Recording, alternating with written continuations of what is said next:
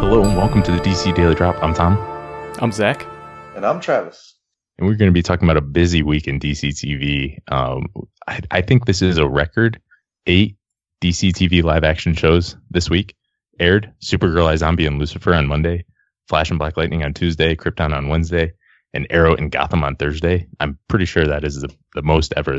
We've had 7 a couple times, but 8 this week. That's a lot to get to. We won't be able to break down all of those shows, but we will start with Supergirl and get into spoilers. Shot through the heart. The show is back. We get to see Wynn and are introduced to his mom. Unfortunately, the Toyman is no more. What did you think of this one, Travis? I really enjoyed this episode, Tom, and I thought it was great to see Supergirl get back to a good start. I've been wanting a Wynn episode for a long time. We haven't seen much of him in this season, and I thought this was great. I thought Laurie Metcalf was great as his mother. I wasn't sure at the start if she was going to be good or evil, and it turned out nice. I'm glad that Wynn has a good relationship with one parent, and I really enjoyed the scene where she told Wynn about his father, Toyman, running him off the road. I thought that was a great scene between the two of them, and I just really enjoyed this episode. Yeah, this was a great coming back party for Supergirl. There was even real partying with karaoke and everything. But yeah, this episode worked pretty well for me. I'm always happy when we have a lot of Wynn. Now, if we could get some Guardian action at some point, maybe, but I won't complain when I've gotten more Wynn than I've had in a long time. But yeah, the interactions with his mom were great. The side story with John and his dad and like losing his memory and everything, that was really cool. The Mon-El and Supergirl stuff worked pretty well. And then the beginning with like the flying monkeys was actually one of the best like action sequences I've seen in quite a while from any of these shows, which is weird because it's like, what did Supergirl say? It was like a 2 on her 1 to 10 scale of how actually serious it was, but it I don't know, it just looked really cool. I was really glad to see more from Wynn. We haven't seen much from him this year, really for a while. So it was really cool to have a centered episode on him. I second pretty much everything you guys said about his mom. I was glad they didn't bring her in as the villain. I'm glad she was the hero, and really, not necessarily hero, but a really rough story for her, and just shows how evil Wynn's father was. I really like that. John and his dad, I'm a little disappointed we didn't get to know more of Murin before we figure out about his disease. I wish he would have been built up a little more earlier in this season. I like what we have seen from him, his brown water jokes and that kind of stuff, but I wish we had gotten a little more from him before we're dealing with this. It feels like he was brought in just for this story, but still, it is a very real and compelling story that they are telling between them. Yeah, that was sad to see the decay of his mind, and I wonder how many episodes this is going to take to play out, and what John's going to do. Is he going to go off the show for a while, or is he going to find somewhere for his father to go? I also got a little problem with Guardian. How did he not suit up? Like, James, why did he not suit up in the final act? I don't understand that. Instead, he just flashed out his shield at one point. So I'm really getting like issues with Guardian. I want to see him out if he's just going to use a shield. And I want Morgan Edge and him to come back around in that storyline. We got a lot of episodes left to go, so I hope that comes to fruition. Yeah, and there's not much of the like big overarching storyline got advanced in this one. You know, if you cut off the last 30 seconds of this show, you probably could have just plopped it in any season and just been fine. Right. And I had totally forgotten with Supergirl's long break, I'd totally forgotten about everything that was going on with Lena and Sam. And I was like, oh yeah, that's where Lena is. That's why James can't get a hold of her. So I'm glad to see more of that. But yeah, it was sort of a self-contained episode, but it was good enough, and it put the emphasis on Wynn that I enjoyed it. Yeah, same here. I just can't wait to see what's going to happen going forward. On to The Flash, Lose Yourself. This is a very, very much going after the Thinker episode, and Ralph and Barry have a lot of arguments about the best way to handle that. What did you think about everything that went on with Ralph in this one, Travis? I enjoyed some of it. I thought that they might have put too much in this episode for just one episode, but it's going to be sad not have to. I guess it's going to be sad not to have to learn that same lesson about Ralph another time this season. But the final scene there where he said, "You already saved me," that hit perfect for me. So I enjoyed this episode for the most part. Yeah, I was a little worried like the first half of this episode, because it seemed like almost a carbon copy of a couple episodes we've seen that we've complained about, where Ralph needs to learn a lesson and he already learned the lesson, but now he's learning it again. But the second half really, really cements it. And like you said, it's a good emotional end for this character. Maybe not the end. We'll see. I have a feeling that since he is the last meta whose body he possesses, that it's not going to be the end. But yeah, there is a lot of good stuff in this episode. Most of it came in the second half. And Killer Frost also loses her powers. So maybe that's the end of that storyline. I hope so. Right. Yeah. I thought it was a very good episode, and especially at the end there, but I didn't feel the emotion. Ralph's death didn't really hit me because I just figured I don't believe that they're going to get rid of Ralph. They spent too much time building him up this season to get rid of him. So I didn't really feel what the characters felt. But besides that, it is really cool and tricky, everything that the Thinker is doing and outsmarting everyone. That's led to a lot of things. I don't mind if Killer Frost, Caitlin gets her powers back. I think they could just give her some more dark matter and then she'll be back. I don't know that that's a real problem. And also everything with Harry's thinking cap. I'm so glad. I really like that what Joe did and checking him out. He's a smart detective. I'm glad he recognized that. And they had a real conversation about addiction and everything like that. That was really cool to see. And so, yeah, I really liked that almost better than the main plot. Yeah. Joe cop banned him. Yeah. Right. There is I also made a note about something. It's not really important, but it's weird. But Iris like takes out her earpiece and it explodes. And she's like, oh, I had Cisco whip this up for me. And I'm like, so you just wear something that explodes in your ear all the time right next to your head? Like, that's what the Suicide Squad is trying not to do all the time. And you're just voluntarily doing this. I know. I had the same note. That I couldn't believe it. This must be a new thing. You're just walking around and you could not have told Barry is what I had there. Right.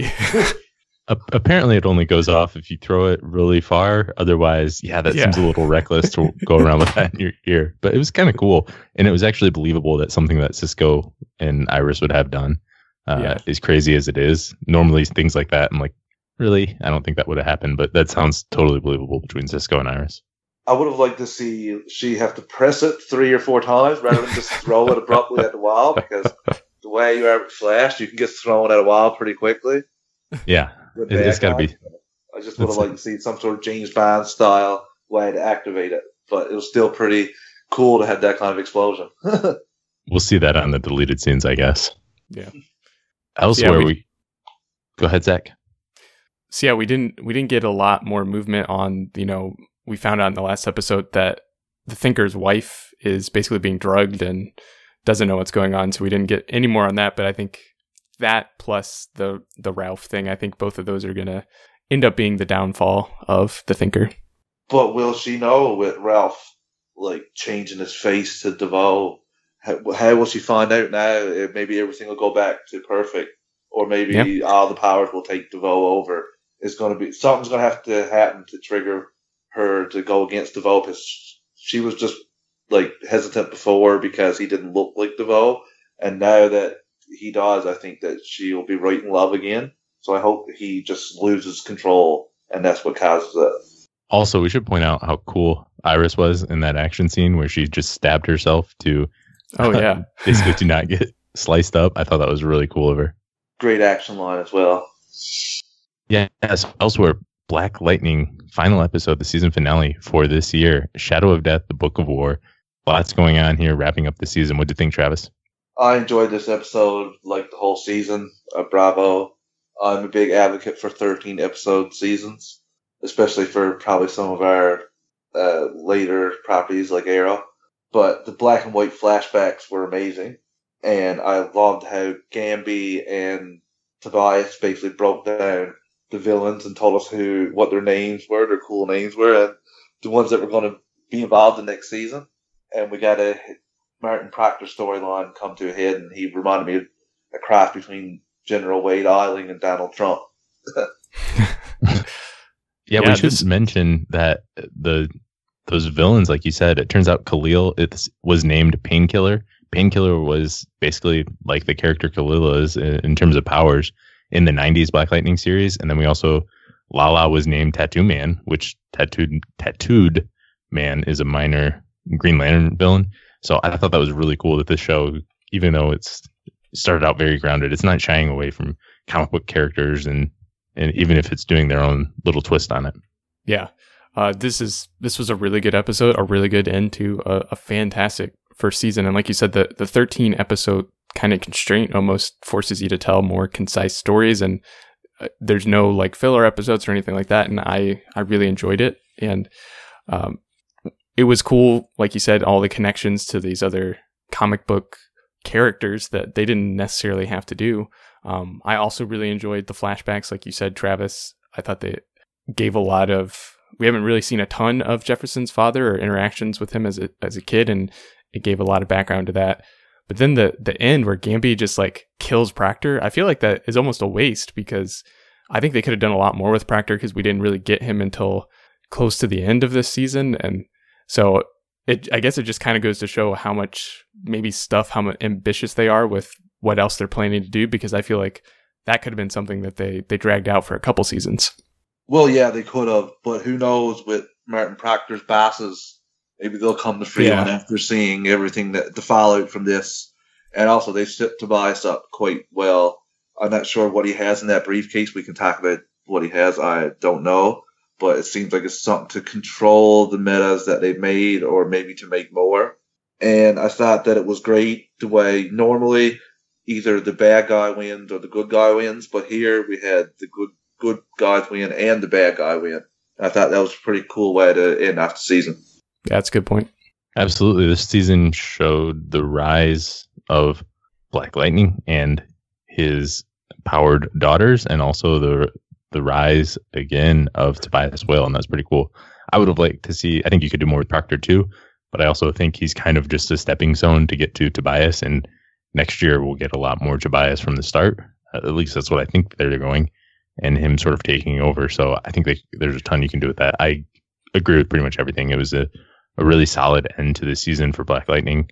Wrapped up all the things you want. And this show has been about the family from the start. So it was kind of cool to see all four of them standing around along with Kambi at the end there. And just talking about what to do. I thought that was kind of cool. And again, we got to see lots more of both Jennifer and Anissa in action. And so just a really enjoyable and satisfying finale to the show. Couldn't agree more. And I got a question for both you guys. How many episodes into the second season before Jennifer is wearing a costume? 4. Just 6. Because 6. I don't know. I don't think she's quite ready to wear a costume, but it wouldn't shock me if comes back in the premiere and she's ready to be a hero. It wouldn't shock me if she needs a break for a while, and it isn't maybe towards the end of next season, but I think I would be surprised if we don't get it at some point next year. I think that depends on the episodes, the amount of episodes they have to make this next season. And I'm going to say 3. Okay. Yeah. It's just random guesses there, but I'm definitely curious. I think it could very well be early in the season, like a lot of us think there. So onto Arrow the Dragon, and we finally really get a lot about Ricardo Diaz as he and Laurel 2 go on this, also climbing up the crime ladder for Diaz. What do you think of this one, Travis? I enjoyed this episode. I thought it was pretty cool to see a Diaz-centric episode for the entirety. He had a rough upbringing, and we see his thinking, and his focus is always the long term, but it's all really about self-worth. He just wants to feel like he's not a loser, which is kind of sad when you think about it. But one of the things about this episode, too, I thought they stuck a lot on Diaz, which makes me think that he's not going to go away by season's end. He's going to be into the next season. And another thing that stuck out to me was the quadrant. I've been reading the Green Arrow comic now, and that's kind of similar to the ninth circle to me. So I see some sort of things going forward, like the comic book run. So I'm really excited. Yeah, absolutely. I wonder if they could almost set up Diaz and Star City being the main plot for the rest of this season. And then perhaps next year we get more about the quadrant and the other branches. I think that would be really cool. like you said, with what's going on in Green Arrow right now in the comic books. I think that would be cool. Yeah, I agree with a lot of things there. Diaz was likable. I almost found myself rooting for him through. Well, you're definitely rooting for him in this episode almost. It's totally from his perspective. The guy he's dealing with is much worse than him, and you want to see him win out over him. And then, of course, at the end, it comes back and he burns that guy alive, and you lose any empathy you had for him. But other than that, Laurel too, I don't know what they're doing with her. It was cool. I thought she got some fun lines, and it was good to see the two of them in action. They did keep dwelling on her facial reaction when Diaz was torturing people and stuff like that. And it seems like she doesn't like it, but yet she didn't do anything to stop it, which I understand. She probably shouldn't want to tip off Diaz that she's not fully on board necessarily, but she also could probably stop Diaz on her own with her powers. So I'm not sure where they're going with that. Yeah, it was the same way I wrote down. We've seen that she doesn't have the stomach for it, but she didn't do anything. So maybe this is part of her redemption arc. I'm not sure. There's a couple of lines I love. I loved how she compared him to Zoom. Thought that was a good little Easter egg. And I also loved when Oliver's talking to Felicity at the end. She's like, there was an explosion. And he was very nonchalant, like, yeah, I fired a grappling arrow and got out of there. And she just couldn't take it. I thought that was just a really cool reaction there. But I didn't, the B plot about Felicity and Curtis trying to get back on track, that was okay for me. I'm going to be honest with you, I just kept saying, give me more Richard Dragon. So I enjoy that. And there's no coming back from burning that man alive. Like, I agree with you there. So I just want to see what's going to happen going forward. And I think we're going to be left on an even bigger cliffhanger than we did in the last season. Yeah, absolutely. And I like that this was a totally different episode. Then we've totally changed up the formula for Arrow. We get a brief look at Green Arrow on TV about 15 minutes in maybe, and then we don't see Oliver until he gets that one scene at the end there. I thought that was really cool to change up the formula, and it was showing it from the villain's perspective, and I really enjoyed that and trying something different, and I really like that.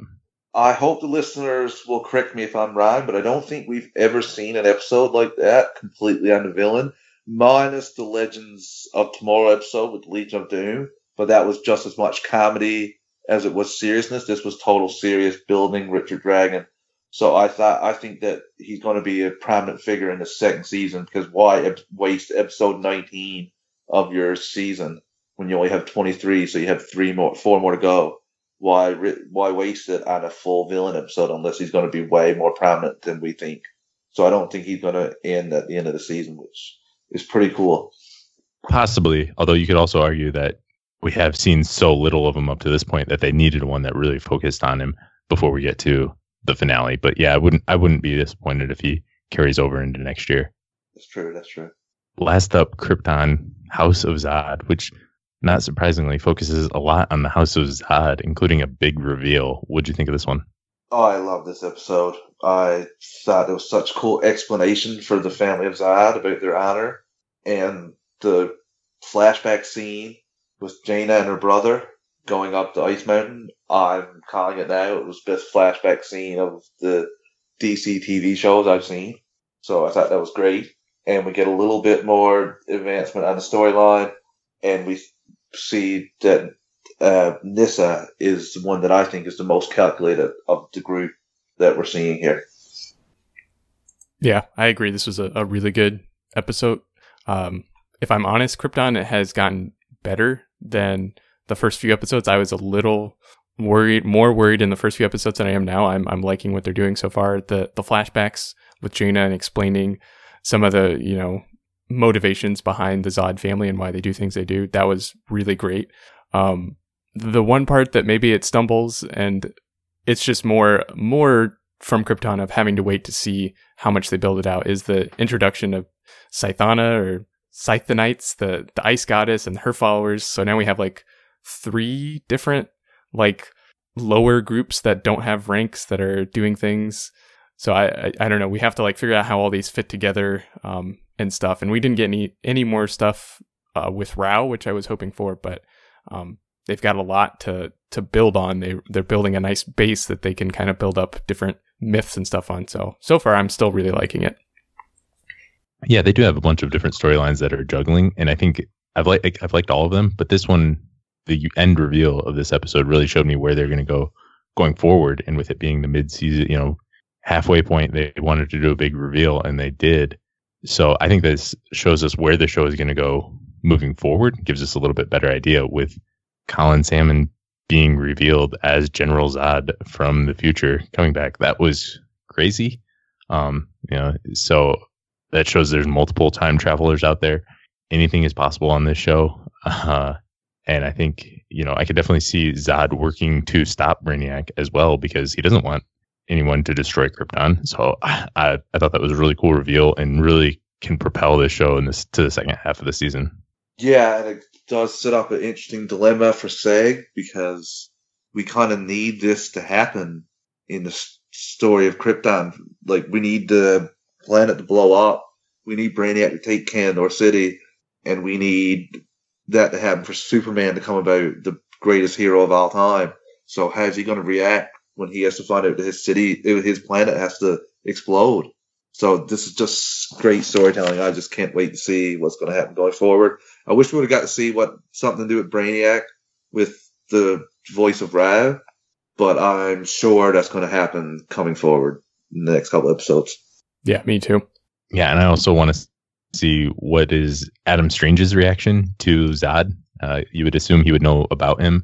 And so I'm just really curious how they're going to juggle all that, all the time travel that's involved now, multiple time travelers, how it's all going to fit in. It's exciting, and they're definitely not shying away from Superman mythology on this show. Which is awesome. This is their interpretation. Who cares? In another 20 years, there'll be another one. Just keep trying. I love it. Yeah. All right. That is it for this week. Travis, where can everybody get a hold of you? You can find me on Twitter at Travis_156. Just drop me a line and we can chat DC anytime. Thanks for listening, and we will be back tomorrow.